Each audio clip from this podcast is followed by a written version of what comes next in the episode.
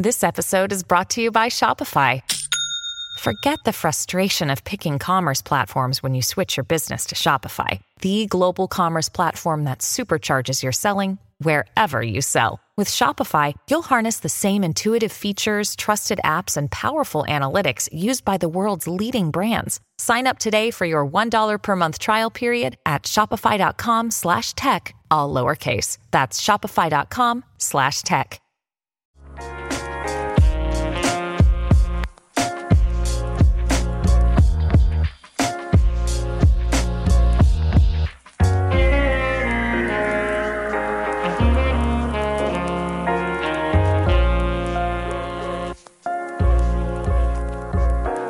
Big Chris Live is back to live streaming, and that is a big thanks to our friend and collaborator, Dean Blundell, deanblundell.com. We are live now on DeanTube, which sounds filthy, even though it's just a different tube. There's lots of tubes out there. Uh, DeanTube, one of many tubes. It's uh, like RedTube, but just a slightly bit more class here. Um, we're going to uh, get off the dick jokes. We've had a lot of uh, a, a, cornucopia of dick jokes on the podcast as of late, but we're going to take things to serious town. I've invited uh, Kent Stewart back on the podcast, retired Major Kent Stewart. He was here on episode three for my favorite veteran, the Remembrance Day Eve podcast. And now David Harms also joins the discussion. David and I uh, have uh, crossed paths many a times uh, during my civilian stint with the Canadian Forces. I believe, David, you were writing, uh, what was it, a thesis you were writing, a big essay or a... It was a, uh, it was the full doctoral dissertation. Wow. That's a mouthful too doctorate dissertation. you and, should read it. yeah, you know what? I haven't had a chance. Is it published? Like, can I go read it somewhere? Because I was going to ask about that. You, yeah, it's um, they're you know they're published through the libraries, so you can oh, okay. uh, you can look it up and. Which one? Which university?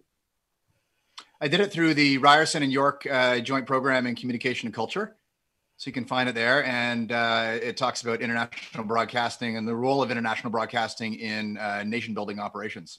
Yeah. And, and you did use the project that I was involved with at the time as part of that study, but also previous ones, right? Which was, was it Kosovo?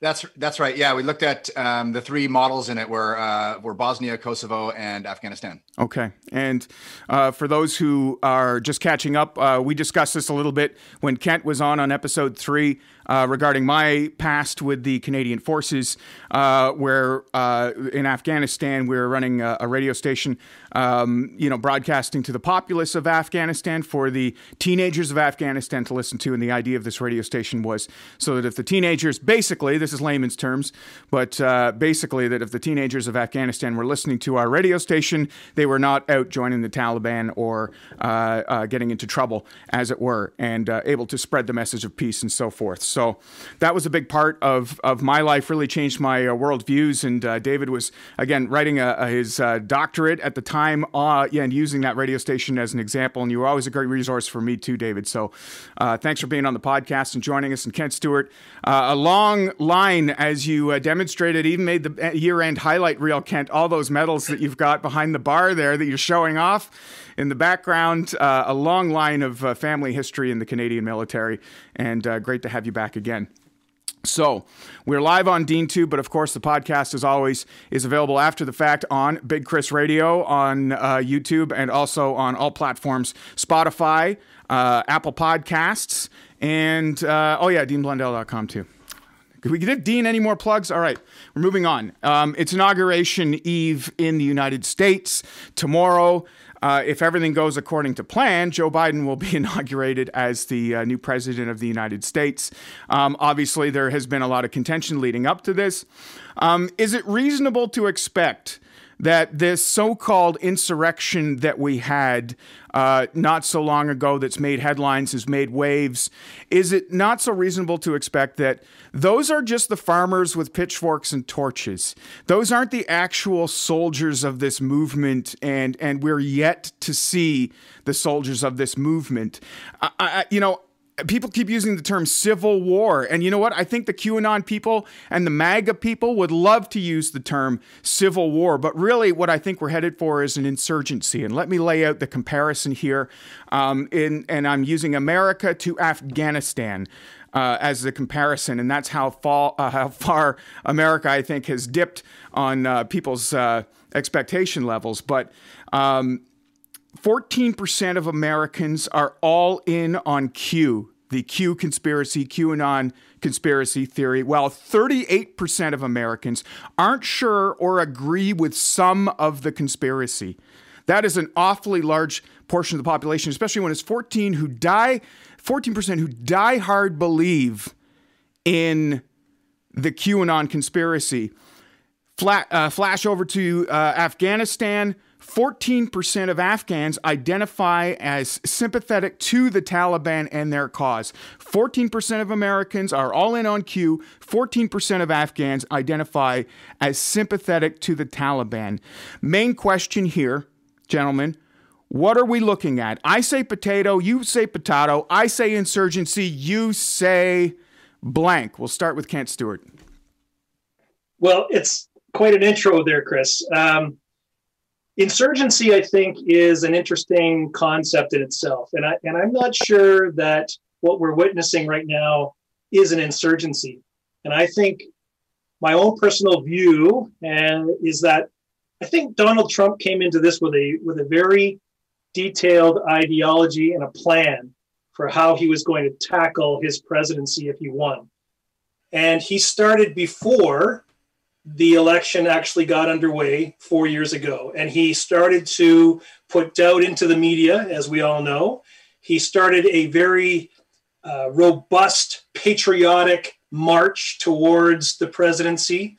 And he started to look at the GOP or the Republican Party as something that he could manipulate or change. And I would say this is very much like what Hitler did in the 30s, 1930s, before he took power. And with his very carefully picked staff of, uh, you know, smart people of the time and of the day. And once he took power, and and took the chancery. I mean, it just it moved from there. He created a propaganda propaganda ministry, and he changed the the whole the whole messaging of the media of the entertainment uh, uh, venues of the time. Everything that was produced that the public could access was manipulated by Goebbels, by Hitler, and by others of his of his key staff members. And the whole purpose was I'm going to change this government or this regime you know go from a democracy uh, of, of, of, like a social democracy sort of thing to a, a fascist regime and he had a lot of templates to work from before uh, he took power. I mean, uh, the, Spain was a good example. Italy was a good example, and he took a lot of great.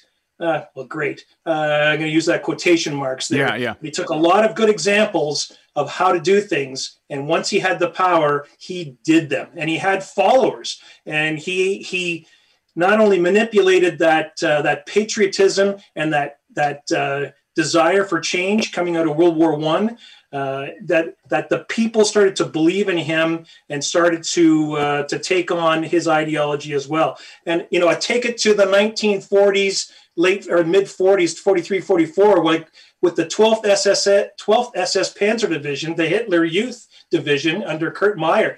These 17 year olds were were cult like uh, participants. Oh yeah, in, look, look, that in, up on in, YouTube. Like it's crazy it, to see some of those Hitler Youth videos, to see the training, the regime, the looks on their faces. It's it's scary. They were obsessed with Hitler. He was very he was a he was I, he was their hero. He was their he was their you know their statue of virtue, for lack of a better term. But he that that division fought the Canadians uh, after D Day. And the Canadians and in the war diaries talking about uh, this, this, this Hitler Youth Division in tanks, like a, an armored division that was kicking their ass for the first couple of days. And then it wasn't until they could actually get the word out to the troops going, you can't treat them like kids. They are killers yeah. and they will kill you without even a, what, you know, and so what what Kurt Meyer's mistake was by by by not giving quarter and not taking prisoners, it changed the whole process for Canadian soldiers. They knew that these young men were were absolutely not going to be convinced otherwise, and so it was it was we're going through and we're not going to stop. Yeah. So it wasn't they're 17 year olds. We got to no, they're going to shoot you in the back as soon as they can. So I, I, go back to my first part was is this really is it's it has the the pieces of an insurgency. You've got the ideology. You've got the cult like uh, uh, belief system with with some people, and you know as soon as you put any sort of logic or factual information in doubt and you put all of those sources that provide that information in doubt, then mm-hmm. people have no other uh, option but to believe their guy. Yeah, and that's uh, I'll, I'll, i am sure James has one has some uh, some information to pass in there, but that's my first sort of go at, at your question. Yeah, so so you mentioned the mob, Kent, and and the mob that that Hitler had, and and Trump's got a mob too. We've seen it on TV. Brown and, shirts, and the he, brown shirts are alive and well. Yeah, and he commands it with his Twitter account. Uh, you know that's that's now the finger that points to the direction in which it goes uh, which I think is is the most interesting part. And I know, David, you uh, have uh, quite a, a, an, an, analysis on communications and especially social media. Your take on on how he's uh, enabled. Sorry, that. David, I call you James. I was wrong. it's okay. He's in the basement. His best friend is named James, and I know James is probably coming over later for drinks. Anyways, uh, yeah. Anyways, um, but your take with how he's he's manipulated social media. I I call him the greatest influencer of all time, Donald Trump. I, I don't close. right. Like how how what's your take, David? Yeah, I, I agree with that uh, assessment um, wholeheartedly. He's, uh, if nothing else, he's very good at dominating the news cycle mm-hmm. um, at, at, almost any time. And I, I, just think the the one challenge, though, when we see when we start talking about um, what happened on January 6th as uh, the origins or the part uh, of an insurgency, is it to me it really starts to um, to inflate the language, to inflate the rhetoric around it. Uh, because um, yes, there's followers, and yes, there there is a mob here, but it was much more of a riotous mob uh, going on in the sense that there wasn't really a lot of organization to it. There wasn't uh, outside of disruption. Um, there wasn't really an end game of any sort. And so, what happens? You know, it's a it's a good it's a well it's a symbolic win for sure it's a great tv moment it is it is again dominated the uh, the news cycle removing everything from the um, from the transfer of power over into this discussion about yep. Is this an insurgency are we on the cusp of a civil war i, I think no is the answer um, they're just not organized they're certainly not armed in a, in, in a way um, in any kind of organized way and so you know outside of that uh, small leadership um, from the president himself, uh, there's there's there's nothing to organize.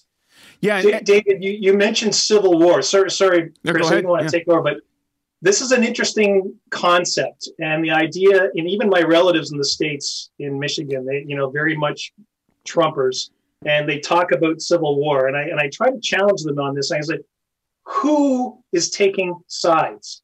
And in it seems to me, you know, you look at the map after the election, you know, the the Democrats are are, are popular in the urban centers, and again, you have a lot of the the uh, the colored people and the Hispanic. I'm, I'm just going to say the the ones that look different than the white supremacists that he leads. and so you've got the rural, uh, like when I lived in New York City, you know, it's a Democrat city, and you know, it, with all its flaws, you know, you could still get someone to, to give you a, to give you a quarter, a dollar to get on the subway, sort of thing. You know, so there's still that that sense of socialism, and I say that in a good way, not a bad way, uh, but you know, helping out your your your your fellow man. But the Civil War, it's almost like it's the urban versus the rural. And mm. so, hmm. David, how do you what do you think about that piece? Um, I, I, think I would uh, divide it up a little bit further than that. There's definitely, um, you can see politically, there's an urban rural divide. Um, but the the the the Trumpists, the the mob here is not um, it's not just a, a, reflection of the Republican Party, and I think that's you know that's why we're seeing the biggest split now is between um, the people supporting Donald Trump and everyone else in the Republican Party. And so, to me, this is, of course, you know, we, when we look at what happened on on the 6th of January, um, the the net the net gain or loss there, uh, to me, seemed to be much more of a loss. And so, um, there was a line drawn in the sand. You had uh, a lot more Republicans starting to uh, disavow the the actions of the president, uh, the incitement that they discussed. You had a lot of sponsorship dropping off, um, and and most importantly, um, all the major social media platforms uh, dropping them on that on that day or the day after. And so, um, talking about his his ability to use Twitter to incite the mob or to uh, dominate the news cycle. You drop 88 million followers in in uh, a day on one platform alone. That's that's a huge that's a huge loss. That's a huge problem. And he still was able to manipulate that whole piece with the First Amendment, uh, you know, uh, cry and saying you're taking away our freedom of speech. And it's like, you know, wait a second here. you know, again, I don't think a lot of uh, a lot of uh, Trump Americans or Trump pro-Trump Americans understand what freedom really means. Um, they certainly don't read their constitution or the amendments to that constitution. I mean, let's let's take take the Second Amendment. It's probably the worst worded sentence. It's that's what it is, a sentence, but it's probably the worst worded sentence in in English uh, history, in my opinion. But anyhow, uh, but that's the the interesting piece you brought up about the uh, the mob. And I think the other piece that it attracts is the poorly educated. And this comes back to the whole idea of youth being very uh, susceptible to ideology and to and to uh, you know very very I'm going to say uber patriotism at the time, and right. and uh, so as soon as you get those on board and they they don't question what doesn't make sense or might not make sense, but the whole idea of analyzing something and and using factual uh, principal uh, information, primary information, it's certainly evident there that, that they're so easily led to believe things which are absolutely absurd. Yeah. Now let's uh, roll back to something, David. You mentioned uh, how the Republican Party is now seeing a split: those who support Donald Trump blindly, you know, that blind faith or that blind following, but also um, we're seeing that the side that that are disgusted with what happened and and are calling for a time of unity and and are being human beings, which is nice. Um, and uh, you know, the thought that um, uh, that we're seeing that that divide now. Um, is it? Uh, is there anything that we can take out of that? Um, in that, is gonna is it gonna is it gonna work out? Because you know, I see we, we see these people like like that are that are siding with them, but they've already been discredited at 14% of the country that believes that they're all in on QAnon. Uh, well, they, they already believe it's a sham, anyways. At Fox News and all the former Republicans like George Bush, who are you know are, are siding now with sanity, um, are all uh, part of the conspiracy, right? So I still think that's a dangerous portion of the population to have. And and while they're not uh, entirely organized, um, you know that fracture in the Republican Party uh, I'm I'm happy to report, and I hope you guys can corroborate this, that we haven't seen that come down in the military. The military, for the most part, has been steadfast, and the Pentagon and everybody is is uh, looking for this peaceful transition of power. Um, you know, I think that what we would have a problem if, say, for example, uh, there was 14% of the military uh, or 14% of the military uh, leadership that decided that they also wanted to split away with Donald Trump. And come with me on this journey for a second, gentlemen. Like, what if Donald Trump showed up after Inauguration Day tomorrow in a general's outfit, started calling himself the colonel? You know, what if he showed up and he had a shadow cabinet of ministers and former military advisors? Like what what if? What if? Well, the nice thing is is that I think the majority of the military in the US they take their oath seriously. It is something yeah. that is is uh, you know, it's the first and foremost thing that they are taught and that they do, just like our military, we have our oath of allegiance mm-hmm. uh, to to Her Majesty. You know, theirs is to the Constitution, and it is not to a person. It is not to the president. It is not to this. It's to their Constitution. And having served with the U.S. Army in Afghanistan and uh, and other places, this is something that comes clear or comes through pretty clear is that their loyalties are to upholding the values of the Constitution, not to whoever is president of the day. And I think that's one of the safeguards in their system, which is, is probably a very good thing because I think the military will be, will be the first ones to say, whoa, whoa, you know, we're not getting involved in this. You're talking about an insurrection, you know, or, or yeah. a coup, if you wish. We're not getting involved. Uh, and, and well, some soldiers may actually believe it, but they will not actively become engaged as as a military unit. Yeah. Now, I mean, there were some former veterans or, or members of the military and police and fire and everyone who showed up in that riot. But, you know, I, I think that there's certain uh, actors in the media or certain, um, you know, uh, uh, bloggers out there, even I wouldn't even say mainstream media, but certain blogs and bloggers out there who love to portray, portray that as as a uh, a salacious headline uh, when a member of the services, uh, whether it be military or police force, were were seen or spotted in that riot. I mean, is, that has become a problem as well. If we want to trans transition to, you know news news media in 2021 now, uh, and and how it's played its role in all of this divide and and even the way it trickles into Canada. I do not think that if we were not exposed to these arguments and these debates and and uh, in a lot of the, this cases these conspiracies in America, uh, that we wouldn't have uh, as fractured of a, a, political divide in Canada as we do. Although it is to a, a much lesser degree uh, than they have in the United States, but it's Our still news there. sources aren't as biased as they are down exactly. the. I mean, it's you know you, you just watch CNN for a couple hours. You know, at the top of the hour, you've got the monologue from you know the individual that just bleeds his opinion or her opinion on what's happening. Yeah. Same thing with the other sources; they do the same thing. Uh, it's all of you know, got to keep that membership, and you got to keep that viewership to keep the ratings up and and uh, keep the money flowing in. So at the end of the day, this is the other piece that I always find. You, know, you hear them talk, they, they say the word socialism a lot, they say the word communism a lot, but both parties love their money. I mean, yeah. come on. I mean, the economy of the United States depends upon, you know, a capitalist, uh, you know, organization. So it, it's funny when they use these terms, and I just don't think they really understand what they mean. Yeah. Dave, your take? On on new media and, and the way the news has uh, unfolded in the last few years, the way it's transitioned? Yeah, I um, I agree with Kent where it, it is it's very very divided and much more polarized in the United States, of course, than here.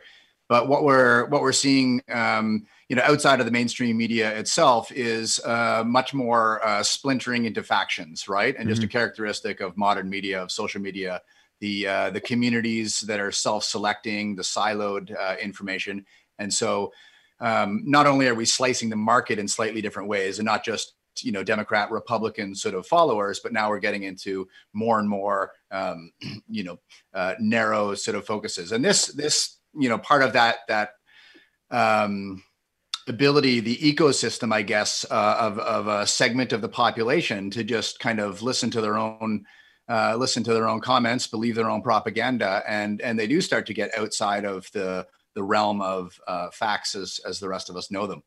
What I, I did want to come back to though, the yeah. role um, that we're seeing with the um, with the military right now is that if the um, if the actions that happened on the the sixth of January um, raised a lot of these questions about the loyalty, whether there were um, whether there were military members or police members or whatever that were inside that crowd.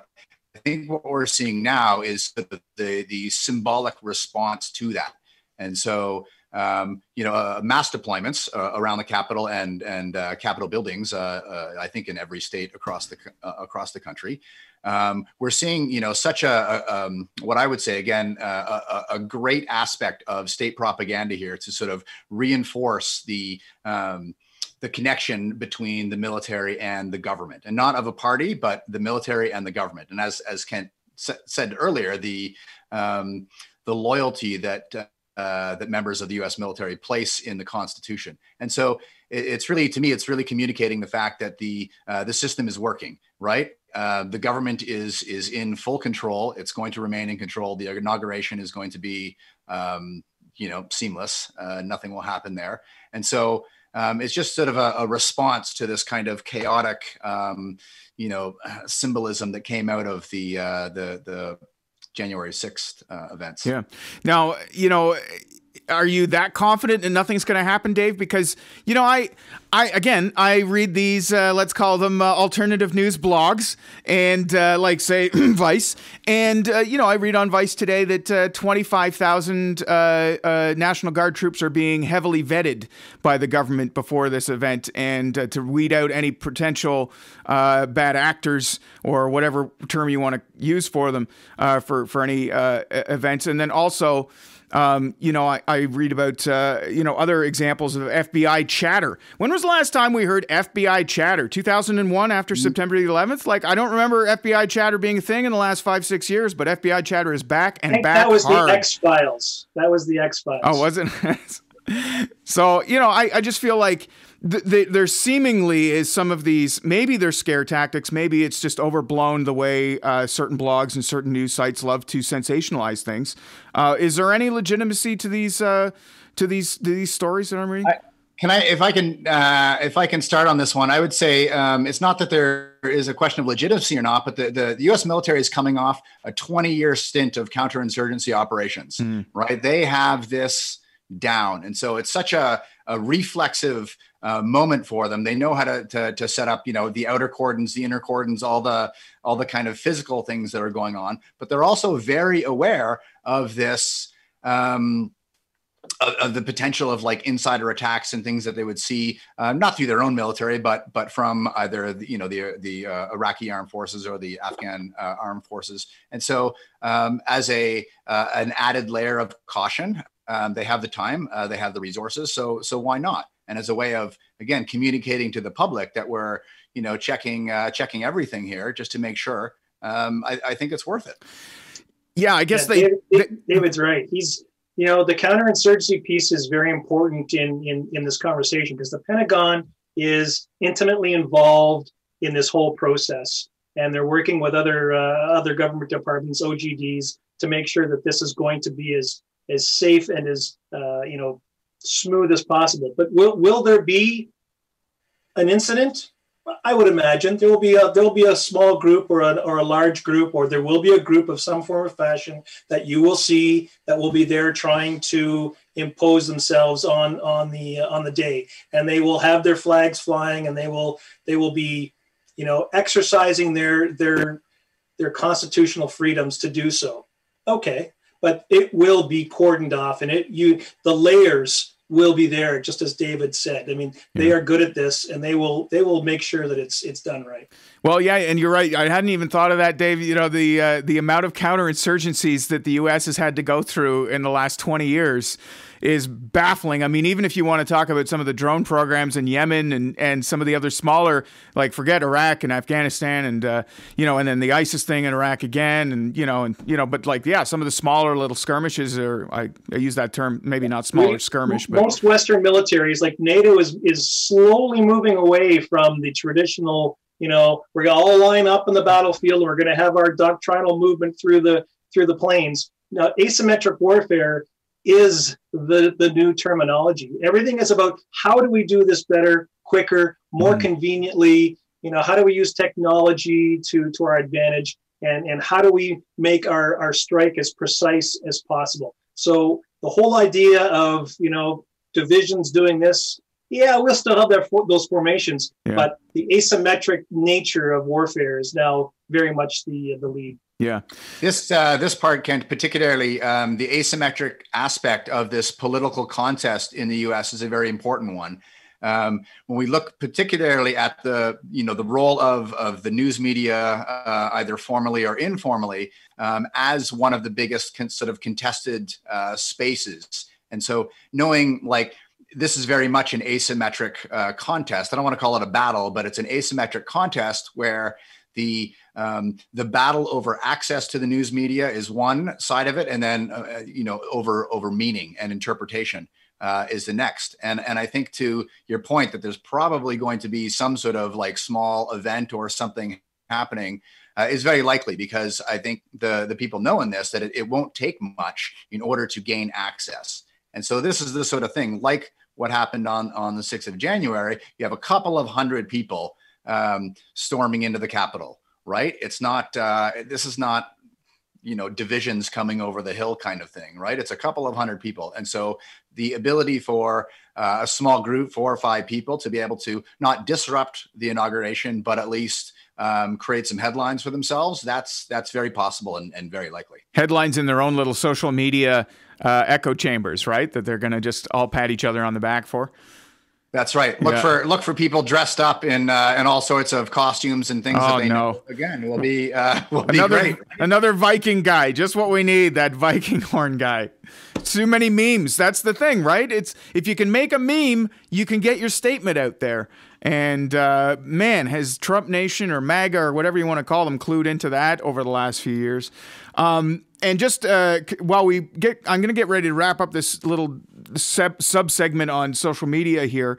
Um, but I do want to talk about specifically Facebook, Twitter, and the reward system that seems to be in place uh, for for creating controversy or for creating negativity because. Uh, they there was a New York Times article. I'll cite the New York Times where they they had a veteran and a college student, um, and they they once they started posting about more extreme things, they started to see their their likes and, and comments go from within the tens to the hundreds. And and is that the is that the echo chamber or is that the algorithm of Facebook just inherently wanting to be negative because it gets the most reaction. It doesn't know that it's negative, but it gets the most reaction, so it keeps the the ball rolling down the hill. What are we looking at here? System. Yeah, it's the it's the uh, how the the algorithms respond to our own psychology, and uh, people are uh, certainly interacting with things that are uh, negative or uh, or conflictual, and mm-hmm. and the algorithms support that, and so they'll they'll work to reinforce that. So things that are um, having conflict by nature uh, are creating more engagement, and and then because there's more engagement, they're spreading further and and faster. Yeah, and and so like pushing to another point that I'm I'm again, feel free to debate, confirm or deny, whatever. But again with the tactics that they're using for the inauguration, I'm going to throw that, I'm going to lump this into it. But also when it comes to social media, like I think we're going to see more and more policing of social media now. Like I'm glad that the private sector of America, which is Facebook and Twitter and all these private industries that have these apps, uh, all banded together to get rid of Trump or to ban Trump because they realized finally it was affecting their bottom line. So I feel in a lot of ways the capitalistic end of, of America self-corrected eventually in that in that regard. I mean, yeah, I mean like a little bit, but maybe.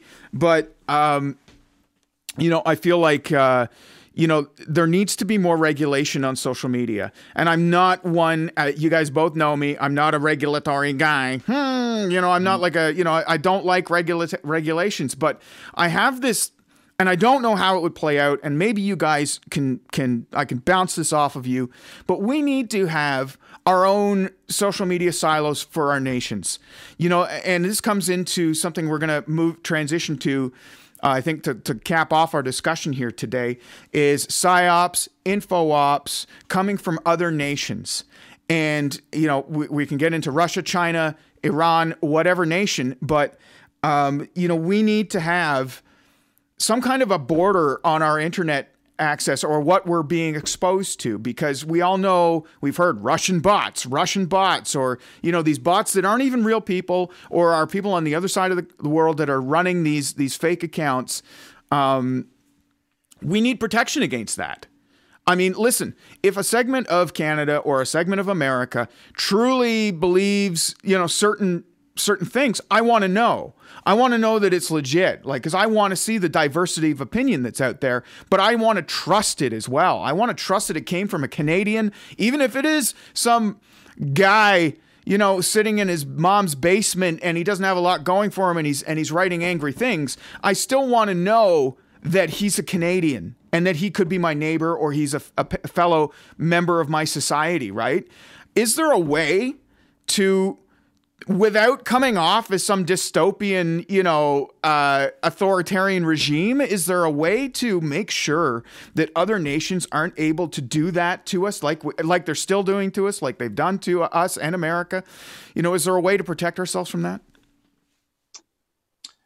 Let me let me start off, David. Yeah. You're you're you're the more educated of the two of us, so I'm gonna let you finish off. But I'll have my I'll have my little piece Mm-hmm. You know, we we use the phrase "freedom isn't free," and we use it here. We use they use it in the states. They use it other places. But I I think the the key for me is that when you understand that speech and uh, you know language has influence, and when you say things and it's based upon hate or it's based upon a prejudice, or it's based upon a false uh, piece of information or a lie, then that's where the freedom of speech starts to be infringed upon. And there's no, there's no, as you say, there's no referee right now as a check and balance for that.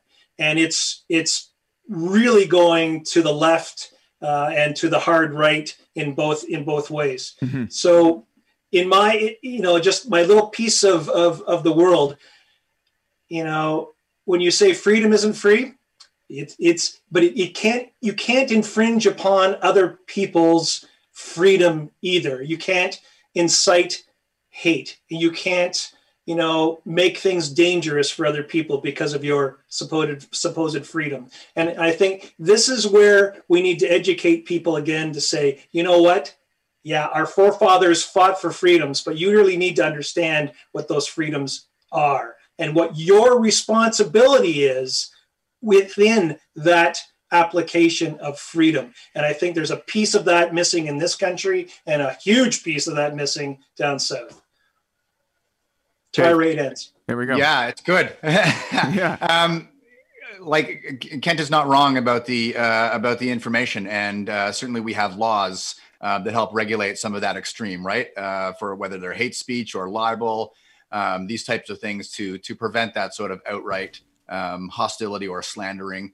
But the the information system or environment that that you described, Chris, um, was almost like that information nationalism from you know generations gone by, uh, because we do. Yeah.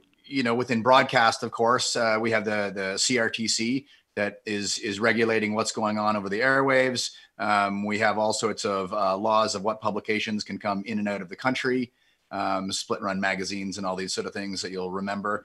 And so there's been a lot of laws around uh, sort of containing information uh, within a country. Sometimes they call it information sovereignty, um, and and protecting you or isolating the population from information outside of the country move forward to yeah. the digital revolution the addition of social media all of that disappears right and so we have this this tremendous uptake of transnational communication um, and no longer are our communities uh, our information environments um, organized around the nation state they start to then transition to these communities of sentiment whether it's like just people who are are uh, speaking English is one uh, you know one way it's it, it, it rounds out, um, or any other language for that matter.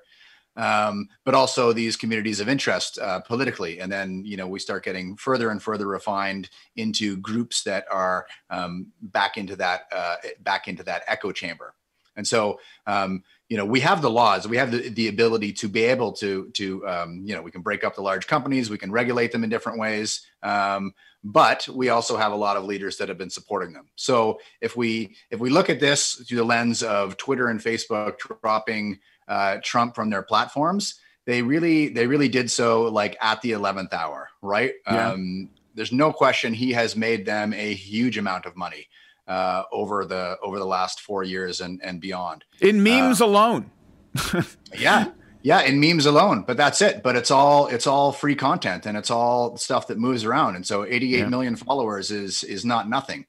And um, certainly a big decision. And like as I say, they they did the right thing when no other options existed, right? Yeah. Um, and so what? But like at the same time, they're also um, sort of letting go of a lame duck president at that point. The power in Washington has already started to shift yeah. uh, to the to the new administration, and so why not why not set him free at this point? They could have done so you know uh, a year ago or, yeah or easily. there were so many moments in the past especially twitter that could have you know with all the misinformation that he put even before they started putting notifications like this could be this is false or this doesn't you know even before that they could have done more you know but you're right. He made them a ton of money a ton of cash. And you know and that again i said the capitalist society balanced itself out in the end but you're right the 11th hour. And and the same could be said for sane-minded republicans or the leader of the house or the attorney general or anyone. Like where were you like 5 months ago?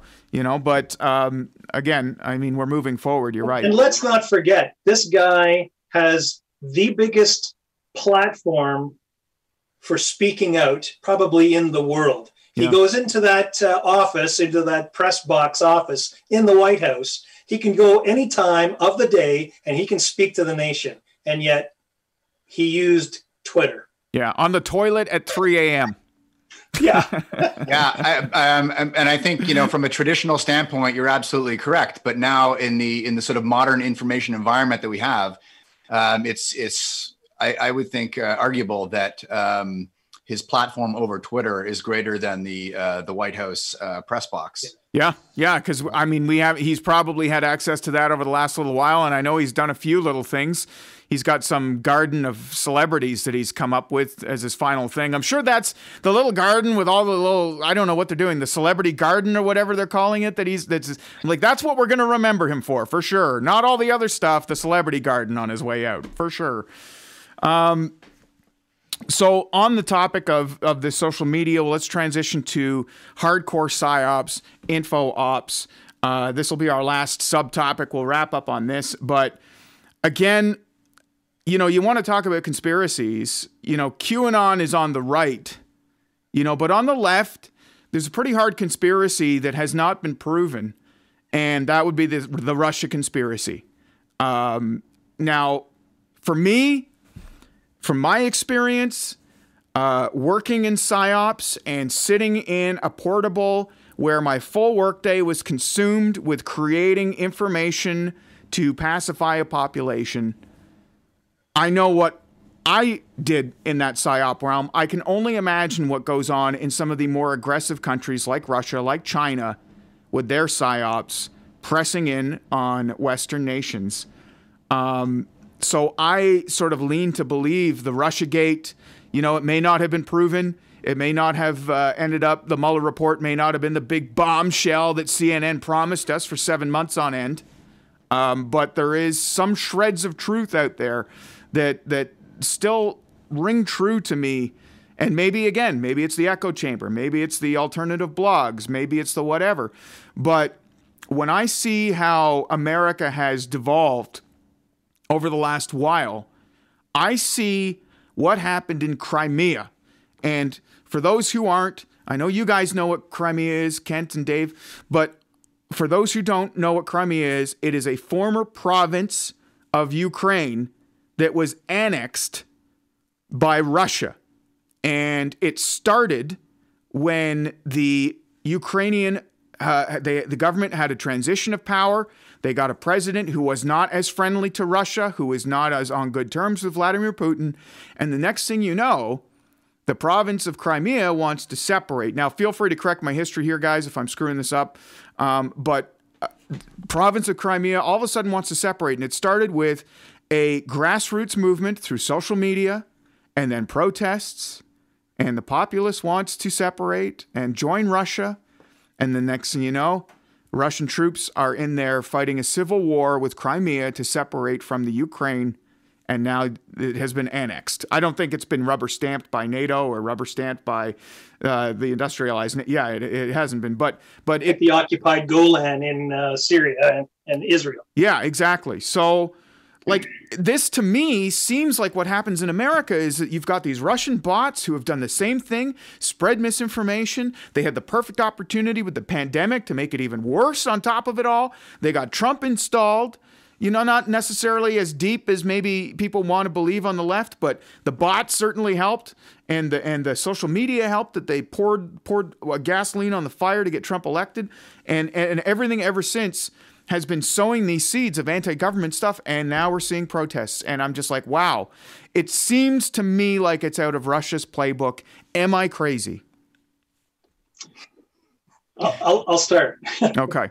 So I think you know historically we have to remember that uh, Crimea was traditionally uh, a Russian, right. ethnically Russian uh, area, and so you're right. There was the grassroots movement to go back to the you know the the glory days of uh, of, of Russia, and, and that connection. It was it was the Soviet Union that that took them away from traditional Russia and created the the Ukraine. So we have to remember this this dynamic. But uh, you know, were they happy being part of Ukraine? Yeah, like you like you said, as long as there was that connection with with Mother Russia and Putin, and as soon as you change that dynamic, people get unhappy. So there, there there's that piece. Now the the whole idea of the information operation and the psyop towards going uh, that that direction. I mean, there there there has to be a well thought out plan. There has to be, you know, the narrative has to be maintained because if you stray from the narrative of what you want to achieve in that black or gray zone, then you know you're you're going to have splintering off of everything and you're going to lose your your focus. So i think the crimea is a good a good example of the information operation to to to do what they did and it was successful uh, so now that they have what they want. Um, there are the the question is with the russian piece in in the us like what's what's the narrative here? Like what what you have to kind of reverse the the propaganda. What are we looking at? And what are they trying to achieve is it just disinformation to create a whole bunch of of chaos? Is that is that the the the, the idea? But in that chaos, what's the what's the end state? Like, mm-hmm. what do they want to achieve? Uh, you know, in Russia's favor, yeah, Trump was an isolationist. Probably did probably were, were was very much in Putin's uh, uh, view of where he wanted to be. And had he had another four years, it probably would have been even more isolated. I think it was getting to that stage, and uh, so we'll have to see what happens with the with the Biden government. But uh, the scary thing about Trump's Republican Party was how much they was going into an isolationist view, and maybe that was the propaganda. Maybe that maybe that was the focus of the information operation was to to make sure that that Trump got in and that the isolationist piece you know, I want my little piece of America. I want my gun, and I don't want anybody to bother me, and I don't want to pay taxes. So leave me alone. And then you've got all these, you know, you, you, you've created a situation where the U.S. won't get involved in anything that Russia does. So yeah. David probably has some some better language than I've just used for that. Well, one thing I one thing I'd say is that we have to be uh, a little bit careful not to give too much credit to uh, the disruptors and the psyops out there mm. that are they are very good at, at creating a little bit of chaos here or disrupting something over there. But in terms of uh, fermenting sort of um, wholesale change is very very difficult. And so when we take like the idea that you know if a, if all conspiracies sort of have a, a grain of truth somewhere in them, um, and we combine that with the Russian um, psyops or or political warfare model that is more uh, often described as the the fire hose of falsehoods. And so they're they're throwing a lot of mud, right, and a lot of stuff against the wall to see what sticks. And so if we go back four years and say the objective was probably just to uh, create some chaos, disrupt Hillary Clinton's campaign, and lo and behold, this uh, you know this run up the middle happens. Donald Trump uh, is elected president. That's great um, everybody's taking credit for it, right? Is it uh, was this Russia's doing? I, I, I don't think so. Yeah. You know, certainly, you know, they're they're they're making a contribution, but it's stuff that's it's much easier to read into it in hindsight than it is to say, you know, okay, now go change the government over here. Right. Well, Mother Nature definitely threw Russia a softball with the whole pandemic thing for sure. I mean, I'm pretty sure their bots knocked that one out of the park. Um, but yeah, you're right, Dave. You know, and, and both of you guys are obviously right. And again, these are things that I I'm asking, and I know a lot of other people are asking themselves. You know, and and trying to wheedle through what is what is you know what you want to feel sometimes in your heart. Like I want to believe the Russia thing, but you know, I want to get it from from guys who who know better than I do, and you guys certainly do know better than I do in various experiences, whether it's through study or whether it's through uh, all that time in uh, various various conflicts. Kent, uh, it's uh, it's staggering actually. Uh, you guys are both. Uh, you know, sorry, sorry. Kent is my favorite veteran, but Dave, you could be my second favorite. Okay.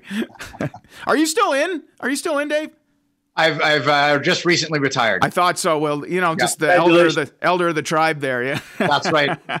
That's right. It, it's it's a great life until a certain point. yeah.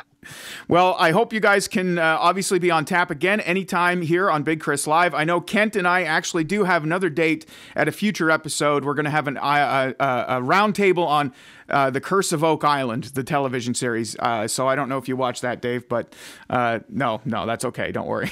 no, as a, as a media scholar, the one thing I don't do is watch television. Yeah, there you go.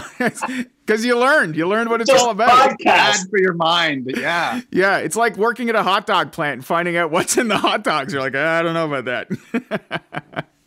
Thank you very much. Again, David Harms, Kent Stewart, thank you for being on the podcast. Big Chris Live. We're live on DeanTube today. In the meantime, if you follow the storyline over the last few episodes, we'll be back to streaming live on Facebook in the not so distant future. I believe we're at day, I don't know, like 18 of 30 days before we're allowed back on. That's a whole other story. Like I say, I'm trying to class it up with uh, some different guests. Thanks again, guys. Too much penis talk. I, exactly. That's it. Too many dicks. Too many dicks.